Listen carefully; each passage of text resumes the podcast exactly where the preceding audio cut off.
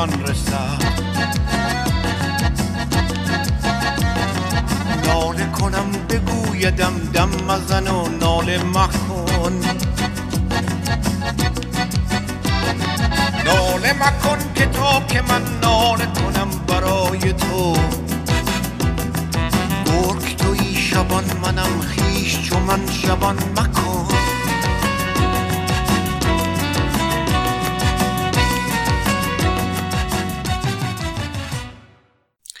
مطمئنم شما هم وقتی که سری به کتب تاریخی ایران میزنید از خودتون میپرسید چی بودیم و چی شدیم.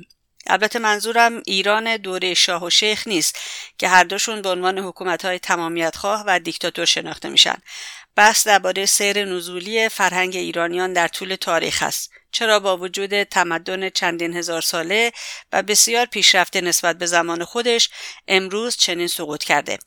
این هفته در خدمت آقای هادی مظفری هستم، شاعر و نویسنده و یکی از همکاران خوب در برنامه‌های میان پرده. البته خودشون برای معرفی به من گفتن هادی مظفری هستم، زاده و شیفته خاک پاک ایران.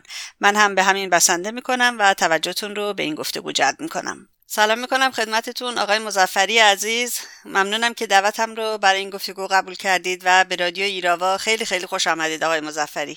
سلام عرض می‌کنم خدمت شما و هموطنان عزیزم شنوندگان رادیو ایراوا. بسیار خوشحالم که این سعادت نصیب من شده که در خدمت شما باشم. سعادت من هست. آقای مظفری، مثالی هست که میگن هر چی که بالا بره بالاخره باید پایین بیاد. البته بحث امروز ما فقط شرایط حاضر در دوران آخوندها رو مد نظر نداره و در واقع مسیری هست که دوره به دوره با دیکتاتوری‌های گوناگون وضعیت ایران رو به وخامت رفته. اولین سوال همین است که آیا دور قهقرایی تاریخ ایران رو میشه طبیعی و نرمال دونست یا نه؟ بله، حق با شماست.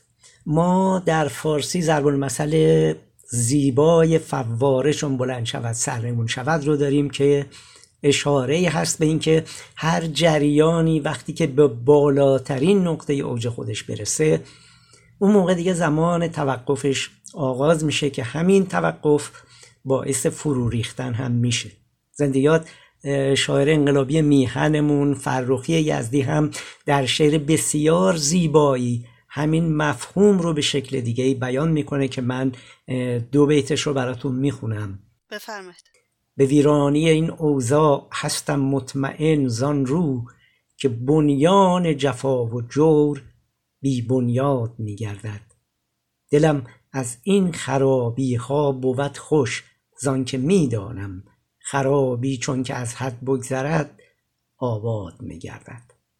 در پاسخ به این سوال شما که آیا دور قهقرایی تاریخی ایران رو میشه طبیعی و نرمال دونست، باید عرض کنم خدمتتون که نه، این یک امر معمولی و نرمال نیست.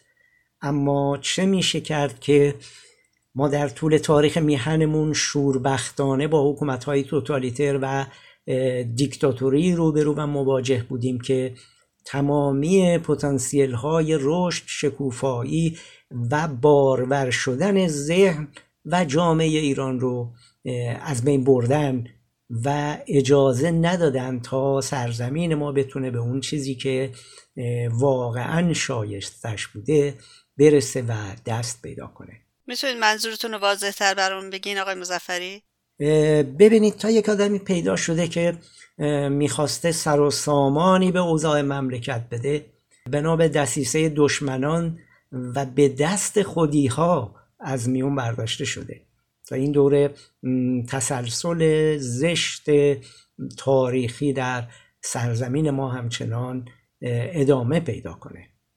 به عنوان نمونه میرزا تقی خان فراهانی یا همون امیرکبیر معروف صدراعظم نصرالدین شاه از معدود کسانی بود که در اون دوران به خوبی متوجه شده بود که باید در سرزمین ما تغییرات اساسی و ریشه‌ای صورت بگیره تا زمینه برای رشد و اعتلاع ملت و میهنمون آماده بشه. به همین دلیل پایه عزل و نصب ها رو اومد بر اساس شایستگی افراد بنا گذاشت، چیزی که تا پیش از اون اصلا سابقه نداشت. دست دزدها رو از امور مالی کوتاه کرد، امنیت راهها رو تأمین کرد، تشکیلات اداری رو اصلاح کرد، سطح دریافتی سنگین جیره و مواجب مستمری های این شاهزاده را رو که تعدادشون هم الا ماشاءالله بود کاهش داد، با رشوه‌خواری، دزدی، چاپلوسی مقابله کرد، چاپارخونه یا همون پست جدید رو در مملکت به راه انداخت برای روشن کردن اذهان جوانان که سرمایه‌های هر کشوری به حساب میان. دست به تأسیس دارالفنون زد، کارخانه‌های متعددی رو از قبیل شکرسازی، بلورسازی، ارزن موضوعشون چلوار بافی و بسیار دیگه از این قبیل رو در ایران دایر کرد. به گفته فریدون آدمیت، امیرکبیر اولین کسی هست که به فکر کشیدن خطوط راه آهن در ایران میفته و از یک مهندس انگلیسی تقاضای نقشه کار میکنه. به لحاظ فرهنگی هم علاوه بر تأسیس دارالفنون که عرض کردم خدمتتون، روزنامه اتفاقیه رو دایر میکنه تا با بالا بردن سطح آگاهی مردم اونا رو در جریان اخبار روز قرار بده. شرح خدماتش به ایران و ایرانی، البته فهرست طولانی تر و بالا بلندتری از این وایی رو که خدمتتون عرض کردم شامل میشه. دقیقا. اما این نمونه رو گفتم تا بتونم بهتر پاسخ شما رو بدم. خب پس از این همه خدمت، اونم در این مدت کوتاه به نسبت تاریخی فکر میکنم چیزی بیش از 3 سال، 3 سال و چند ماه، سرنوشت این بزرگمرد تاریخ ایران چی شد؟ دسیسه ها و توطئه های همزمان داخلی و خارجی منجر به قتلش در حمام فین کاشان شد. متاسفانه. حالا اگر اون موفق شده بود تمامی اصلاحات و خواسته هاش رو به طور کامل به انجام برسونه، آیا نمیتونست نقطه و آغازی بر پایان این واپسگرایی و سیر قهرقرایی که شما ازش نام بردین به حساب بیاد؟ حتما اینجور می بود. از این نمونه ها در تاریخ کشور ما کم نیستند. مصدق کبیر هم همینطور. اون سعی در زدودن آثار قرنها دیکتاتوری و استعمار خارجی از ایران رو داشت. با ملی کردن نفت و کوتاه کردن دست امپراتوری انگلیس سیلی سهمگینی بر بناگوش روباه پیر استعمار زد. نتیجه چی شد؟ با اجرای یک طرح دسیسه خارجی که به دست عوامل داخلی صورت گرفت، این مرد بزرگی از میان برداشتن تا گزندی بر سلطه دیکتاتوری و حضور اجانب بر سرزمین ما وارد نشه. بنابراین مادامی که سرزمین ما در چنگال دیکتاتورهایی است که متصل و متکی به استعمار و قدرت‌های چپاولگر شرق و غرب هستند، این عقب ماندگی نه تنها جبران نخواهد شد که تشدید هم خواهد شد و غیر از این هم البته نباید انتظار داشته باشیم. آقای مظفری، اگه به مراحل مختلف تاریخ ایران یک نگاهی بندازیم، همونطور که میدونید ایرانیان دورانهای قدیم از نظر طب یا حقوق بشر، فرهنگ و هنر، فلسفه و حتی شعر و همینطور موقعیت زنان به نظر میرسه که بسیار پیشرفته تر بودن حتی نسبت به استانداردهای امروز. به نظر شما چه عواملی باعث عقبگرد جامعه ایران شده و در واقع سوال اصلی شاید این باشه که آیا سقف بسیار بالا زده شده بوده یا علت دیگری داره؟ نه، تصور نمی کنم که آنچه که وجود داشته بالاتر از صلاحیت و شایستگی ایران و ایرانی بوده. درست. بدون هیچ گونه جانبداری ناسیونالیستی عرض کنم خدمتتون که ملت ایران در طول تاریخ واقعاً شایسته بهترین ها بوده. هر وقت مجال پیدا کرده این شایستگی رو در تمامی زمینای علوم مختلف در انظار جهانیان به نمایش گذاشته. با این تفاصیل چرا سرزمین ما به این روزها دچار شده؟ این دلایل مختلفی داره که اگه بخوام از 2 تا از اصلی ترین اونها نام ببرم، باید اشاره کنم به دلایل داخلی، یعنی در واقع از ماست که بر ماست. نمونش شبیه همون عرضم به حضورتون دکتر محمد مصدق که عرض کردم خدمتتون، بله، که توی دادگاه وقتی که در واقع بیدادگاه نظامی شاه خطاب به این صاحب منصبان نظامی شاه فریاد زد که کاری نکنید که استعمار بخنده بگه کاری که از عهده من بر نیومد اینها به دست خودشون دارن انجام میدن. و علاوه بر این دلایل داخلی، دلایل خارجی هم هستن که وجود همون استعمار هست. اینا از مهمترین عواملی هستن که باعث درجا زدن و پسرفت ما در طول تاریخ شدن.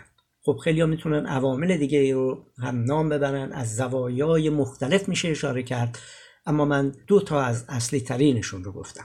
ما بیشک اولین ملتی هستیم که در زمان هخامنشیان امپراتوری بزرگی رو با مجموعه از اقوام و فرهنگ‌ها و زبان‌های گوناگون در زیر چتر یک دولت واحد به وجود آوردیم. درسته. دارای چنان تمدن درخشانی بودیم که پس از فتح سرزمین‌های دوردستم احترام و حرمت اون مردم رو حفظ کردیم. بر اساس اسناد موجود مردم هنرمند این سرزمین‌ها رو برای ساخت و ساز به خدمت گرفتیم، نه به عنوان بیگاری کشیدن از اونها که اصلا رسم در اون دوران و حتی قرن‌های بعدش اسرا رو می‌بردن بیگاری می‌کشیدن، بلکه اینها اومدن کار کردن، هنر خودشون رو داشتن و حقوق برابر با سایرین به اونها پرداخت شد. همونطور که شما اشاره کردین اولین منشور حقوق بشر رو به جهانیان عرضه کردیم. خب راستی دلایل این تمدن و توسعه بزرگ چی بوده؟ عوامل بسیاری در تمدن پیشرفت در اون زمان دخیل بودند. هخامنشی‌ها تأکید فراوانی بر نحوه صحیح آموزش و پرورش داشتند. اونا تربیت اجتماعی، تربیت شخصی و تربیت شغلی و حرفه‌ای رو در رأس امور قرار داده بودند. به رشد و پرورش کودکان به عنوان کسانی که آینده اون امپراتوری عظیم از آن اونها خواهد بود بسیار توجه نشون میدادن. اولین گام برای تأسیس مدارس رسمی توسط همین هخامنشیان برداشته شده، چرا که نیاز به نیروهای متخصص چه در ساختار و تشکیلات اداری و چه در امور توسعه صنایع و حرفه‌های گوناگون رو کاملا درک کرده بودن. استرابون تاریخشناس و جغرافیدان یونانی در این مورد میگه کودکان و نوجوانان ایرانی در بعد از ظهر پس از پایان درس‌های حساب کردن، خواندن و نوشتن که تمرین کار رو پیش می نمایند و با غرس نهال و درختان و هرس کردن شاخه‌ها و آماده کردن سلاح‌ها و صید و شکار وقت خود را می‌گذراندند. افلاطون در همین مورد میگه ایرانیان فرزندان زمین سخت و ناهموارند، آنها مردم نیرومند و توانا میپرورند که میتوانند در زیر آسمان زندگی کنند، بی خواب و خورش روزها به سر برند و با دشمنان مبارزه کنند. واو. همین افلاطون جای دیگری تاکید میکنه که در دوران کوروش آزادی و مهرورزی و رعایت حقوق مختلف اجتماعی به نیکی انجام میگرفته. گزنتون فیلسوف و مورخ یونانی هم در همین مورد نوشته از صفتهای برجسته کوروش عدل و گسترش عدالت و حق بود. او نابغه بزرگ، انسانی والامنش، صلح طلب و نیکمنش بود. معتقد بود که پیروزی بر کشوری این حق را به کشور فاتح نمی دهد تا هر تجاوز و کار غیر انسانی را مرتکب شود. ویلدرانت هم در همین زمینه میگه کوروش پایه‌های شاهنشاهیش را بر سخاوت و جوانمردی بنیان گذاشت. خب ببخشید که برای پاسخ شما من مجبور شدم گریزی بزنم به یکی از طلایی‌ترین ادوار تاریخ ایران. بسیار به جا بود. اما آیا همه وارثان کوروش راه و رسم و روششون رو ادامه دادند؟ امروز از اون امپراتوری بزرگ چی باقی مونده؟ یک مشت نقش و نگار و آثار تاریخی پرزرق و برق. راستی چه اتفاقی افتاد که حدود 200 سال بعد یعنی 200 سال پس از مرگ کوروش کبیر این امپراتوری عظیم از درون پاشید و در مقابل اسکندر مقدونی تسلیم شد. حقیقت اینه که ضعف‌ها، سستی‌ها و خودبینی‌ها، فسادها و کاهلی‌ها از یک سو، زیاده طلبی‌ها، خودخواهی‌ها، جنگ بر سر قدرت از طرف دیگه مثل موریانه شروع کردن به سست کردن پایه‌های قدرتمند این امپراتوری بزرگ. دقیقاً. در حالی که دشمن در جبهه مقابل به شدت در حال کار کردن و تدارک برای حمله عظیم به ایران بود، فرماندهان نظامی هخامنشی برق در ثروت و نعمت مشغول عیش و نوش بودند. محمد داندامایوف، مورخ و ایرانشناس معروف داغستانی، بعضی از عوامل شکست و فروپاشی هخامنشیان رو کشتارهای خانوادگی برای حفظ یا به دست آوردن قدرت، شورش‌های دائمی در ایالات مختلف، وضع مالیات‌های سنگین بر اتباع امپراتوری معرفی میکنه. واقعیت تلخ تاریخی که متاسفانه تا امروز در ایران ما جریان داره اینه که وارثان تاج و تخت کوروش از خشونت و فساد به عنوان وسایلی برای حفظ قدرت استفاده کردن.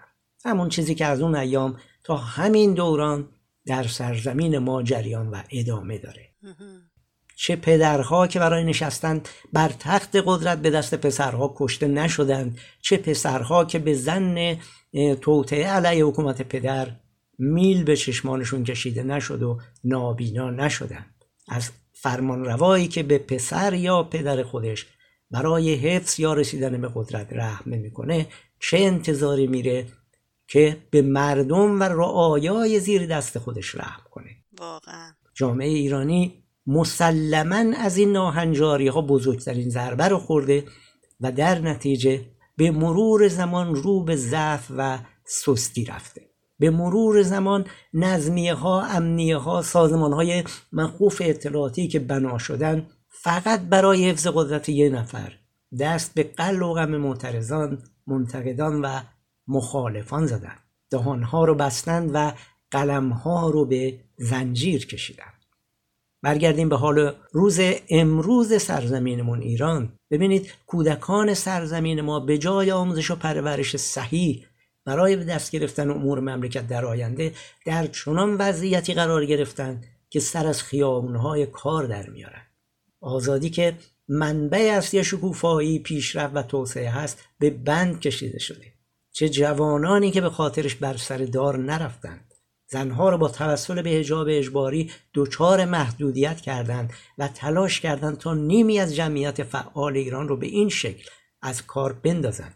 سانسور، خفقان و سرکوب هم که دیگه از حد گذشته و فرار مغزها بزرگترین ضربه انسانی این حکومت به جامعه ایران به شمار میره. دقیقاً.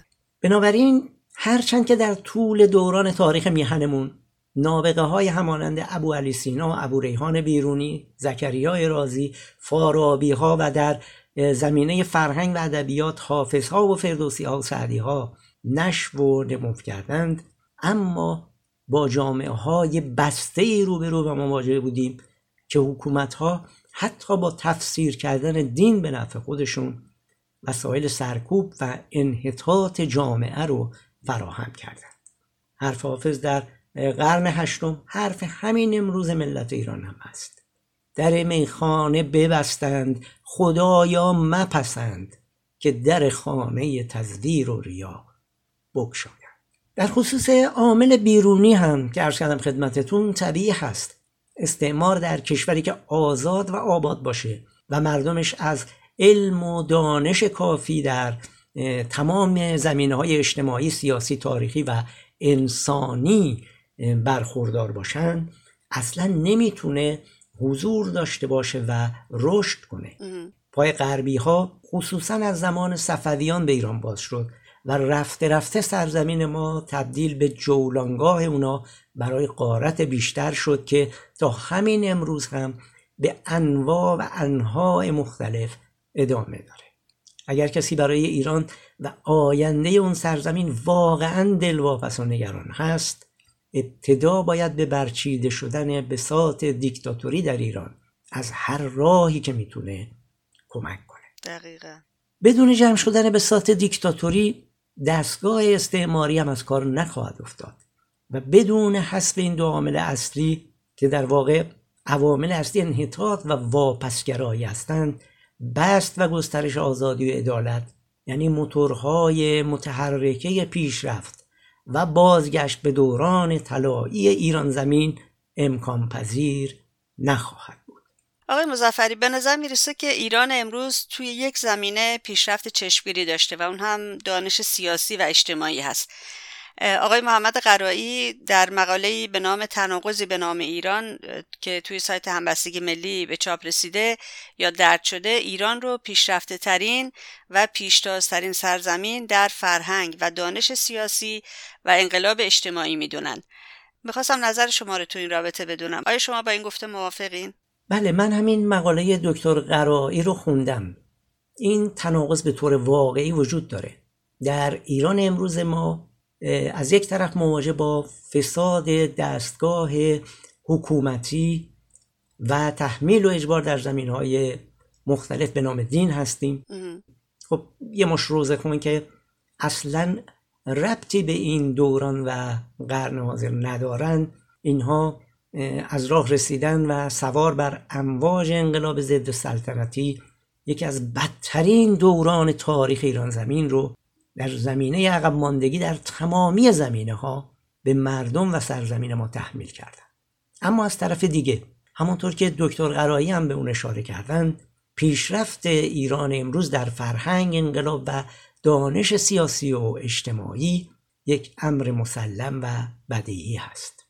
این پیشتازی در دانش سیاسی و اجتماعی البته از دل تمامی فشارها، سرکوبها، بگیر و ببندها، زندانها و اعدامها و در کل تجارب تلخ بیرون اومده. اگر امیدی به آینده هم هست، دقیقاً از همین جا نشأت و سرچشمه میگیره.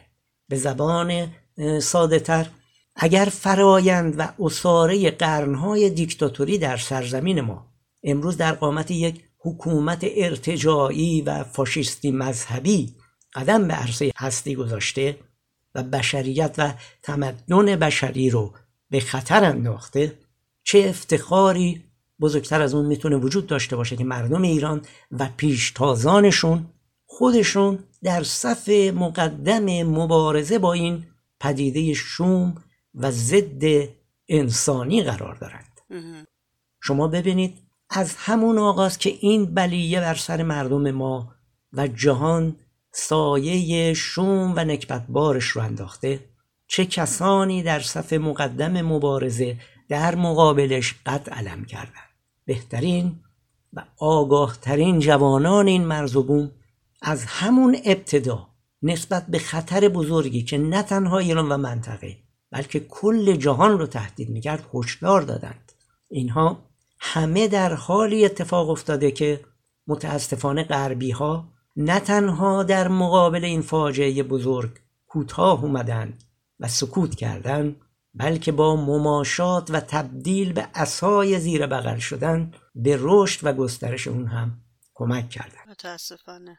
خب نتیجه چی شد؟ امروز بر هیچ کس پوشیده نیست که تمامی گروه‌های تروریستی و آدمکشی که نام اسلام رو پسوند القاب خودشون قرار دادن و در سراسر جهان دست به کشتار و خونریزی و خشونت زدن، همه اینها بلا استثناء ریشه هاشون وصل به همین نکبتی است که سرزمین ما رو به اشغال خودش در آورده. این نتیجه شوم همون چشم‌پوشی ها و نادیده انگاری ها و مماشات ها و زد و بندهای پشت پرده با یک دیکتاتوری قرون وسطایی هست. درست. اجازه بدید یک بار دیگه تأکید کنم که این افتخار بزرگی برای ایران و ایرانی هست که با شناخت دقیق سیاسی و اجتماعی در مقابل این پدیده شوم سینه سپر کرده، ایستاده، بها و هزینه سنگینش رو هم پرداخته تا خطراتش رو برای جهانی که ما در اون زندگی میکنیم روشن و مشخص کنه. اگه هنوز میتونیم هر جای این جهان پهناور که زندگی میکنیم سرمون رو بالا بگیریم و خودمون رو ایرانی معرفی کنیم دقیقاً به همین دلیل هست. البته خب اینجا یک تناقض در تناقض هم به وجود میاد آقای مظفری، و سوالی که اینجا مطرح میشه این است که مجاهدین و شورای ملی مقاومت در چنین ایران عقب افتاده‌ای چگونه به وجود یا بهتر بگم متولد شدن؟ ظهور مجاهدین در زمان شاه و تشکیل شورای ملی مقاومت در همون سالهای ابتدایی حکومت خمینی، البته که همین طوری و به سادگی در صحنه سیاسی، اجتماعی و تاریخی میهنمون اتفاق نیفتاده. اونچه که امروز به عنوان قدرتمندترین بازوی ملت ایران در صحنه حضور داره، حاصل تمامی رنجها و مشقتهای ملت ایران در طول چند قرن و تلاشهاش و کوششهاش برای نیل به آزادی هست. حنیف کبیر همراه با علی اصغر بدیزادگان و سعید محسن یک شبه ننشستن دور هم تا پس از یک گپ و گفتگو یک سازمان و تشکیلاتی رو راه بندازن. خب اونها اومدن ابتدا تمام تاریخ ایران زمین رو از ابتدا تا انتها مرور کردن، نقطه ضعف‌ها و نقاط قوت رو بازبینی کردن. انقلاب مشروطه، جنبش جنگل، قیام ملی به رهبری دکتر محمد مصدق رو به دقت مطالعه کردن تا دلایل موفقیت‌ها و شکست‌ها رو مشخص کنند. از تجارب انقلاب‌های بزرگ سراسر جهان و انقلابی‌های بزرگ درس گرفتن و ازشون در مرحله عمل استفاده کردند.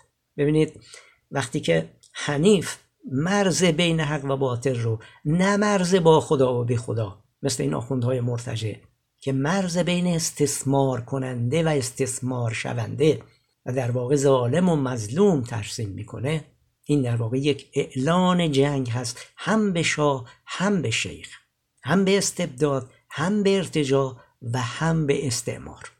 اونا مبارزه برای آزادی رو در واقع تبدیل به علم کردن تا ضریب اشتباهاتی که در گذشته شده رو کاهش بدن.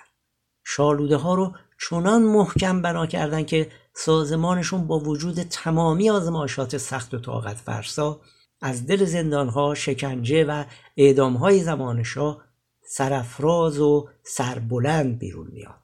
قدم اول رو هم در همین راه خودشون برداشتن و به بقیه هم این موضوع را یاد دادند، با حرکتی که خودشون کردند، با اون فدایی که خودشون در صف اول انجام دادن، به بقیه هم آموختن که باید ایستاد برای رسیدن به هدف که همون کلمه مقدس آزادی هست، باید از جان گذشت. از داخل همین طرز تفکر هست که شورای ملی مقاومت ایران به دست آقای مسعود رجوی تأسیس میشه و تبدیل به پایدارترین و ماندگارترین تشکیلات سیاسی دوران معاصر در مقابل ارتجاع و استعمار میشه. انتخاب خانم مریم رجعیم هم به عنوان رئیس جمهور مقاومت ایران در واقع یک پاسخ تاریخی به زن ستیزی حکومت آخوندی است. اگر همونطور که اشاره کردم امروز عصاره همه زشتی‌ها، فسادها و سرکوبگری‌های تاریخ ایران در حکومت آخوندی جمع شده، اما در سمت مقابل چکیده تمامی مبارزات آزادیخواه ملت ایران در قالب یک مقاومت سراسری، منسجم و متشکل عزم جزم کرده تا برای همیشه به این دور تسلسل زشت، یعنی واپسگرایی و رفتن به قهقرا، خاتمه بده و آغازگر دوران جدیدی در بنیان و ساخت ایران نوین، ایران فردا باشه. شک نداریم که نبرد نهایی به نفع ملت ایران و مقاومتشون رقم خواهد خورد و سرزمین و مردم ما به چیزی که همیشه شایسته و سزاوارش بودن، یعنی آزادی و عدالت اجتماعی و حق حاکمیت، خواهند رسید و دست پیدا خواهند کرد. حتما خبر رو شنیدید آقای مظفری که چند روز پیش جوان 29 ساله‌ای به جرم همجنسگرایی توسط اعضای مرد خانواده‌اش در اهواز به قتل رسید. با توجه به این پدیده جدید فرزندکشی در ایران که به طرز غریبی گسترده هم داره میشه، به نظر شما عامل اصلی اون چیه؟ عامل اصلی جریاناتی از این قبیل کاملا روشن و مشخصه. قوانین ارتجاعی حکومت ولایت فقیه با وجود تمام جنایت‌های شبیه به این که متاسفانه در سراسر ایران صورت می‌گیره و اتفاق می‌افته، رژیم آخوندها هیچ اصراری بر اصلاح قوانین عقب مانده خودش نداره، در حالی که همجنسگراها در کشورهای مختلف حتی به پست‌ها و مقام‌های مختلف رسیدن و دارای حقوقی همپایه با سایرین هستند. در ایران آخوندزاده اونها حتی حق حیات هم ندارن. طبیعی است تا زمانی که این قوانین ارتجاعی وجود دارن، متاسفانه هر روز باید شاهد جنایات دلخراشی از این قبیل باشیم. یادتون هست حتما که سال گذشته دختر 14 ساله در شمال ایران بله در خواب به دست پدرش سر بریده شد، اون هم به فجیع ترین شکل ممکن با داس کشاورزی. این دختر رو با وجود هشدارهای فراوان ماموران پلیس تحویل پدر قاتلش دادن. دردناک اینکه در خبرها اومده بود که پدر این دختر قبل از ارتکاب جرم درباره قانون ضد بشری که آخوندها اسمش رو قانون مجازات اسلامی گذاشتن تحقیق کرده بود و متوجه شده بود که پدری که ولی دم است قصاص نخواهد شد و در صورت محکومیت فقط به پرداخت دیه و حبس محکوم خواهد شد. خب وجود چنین قوانین ضد بشری دست هر کسی رو باز میذاره که به راحتی به جرم و جنایت رو بیاره و بعد هم جان سالم به در ببره. از اونجایی که این حکومت زن ستیز و ضد زن هست، طبیعتاً درد و رنج مضاعف بر زنان محروم و سرکوب شده میهن ما داره روا میشه و چاره تمام این دردها قطعاً سرنگونی این رژیم و سوزاندن تمامی ریشه های ارتجاعیش هست. در پایان گوش میکنیم به شعر زیبای شب تاریک وطن با سحر خواهد شد، سروده آقای هادی مظفری با صدای خودشون. با سحر خواهد شد.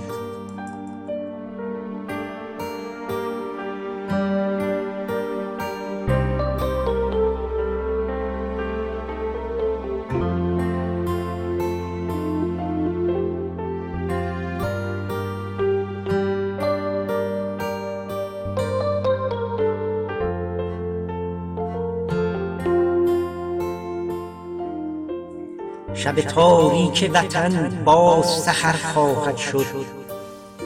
شب تاریک وطن باز سحر خواهد شد. فتنه زاهد بیمایه به سر خواهد شد.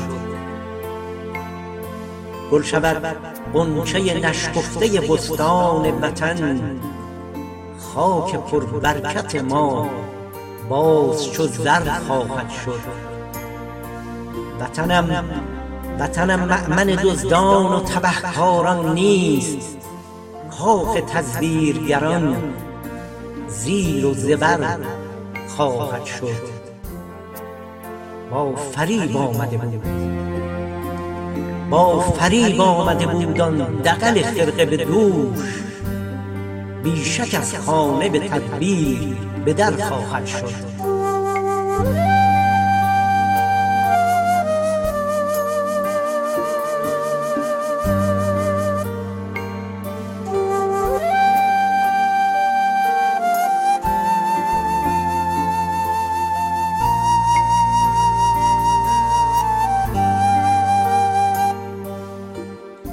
بگذرد تیرگی ظلمت این دیو و ددان، مشتها باز گره وقت خطر خواهد شد. قصه و غم برود یأس نماند در دل، باغ لبخند پر از بار و ثمر خواهد شد. ز بن و بیخ برآریم همه ریشه تزویر و ریا، طرح نو قصه نو رسم دگر خواهد شد.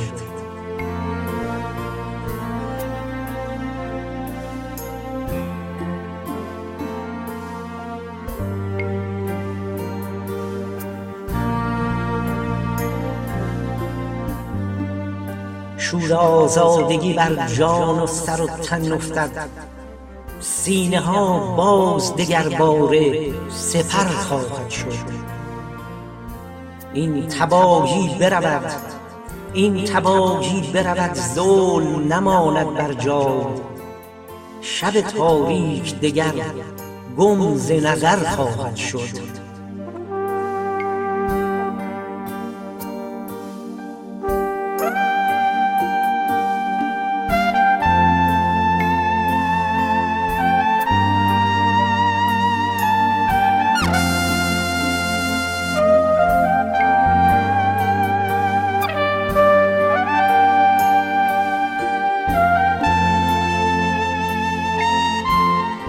چاره درد من و درد وطن آزادی است، چاره درد من و درد وطن آزادی است. بعد از آن زهر همه شهد و شکر خواهد شد. ز سروشم خبر آمد، ز سروشم خبر آمد که کسی در راه است. بگذرد شب به خدا باز سحر خواهد شد. بگذرد شب به خدا باز سحر خواهد شد.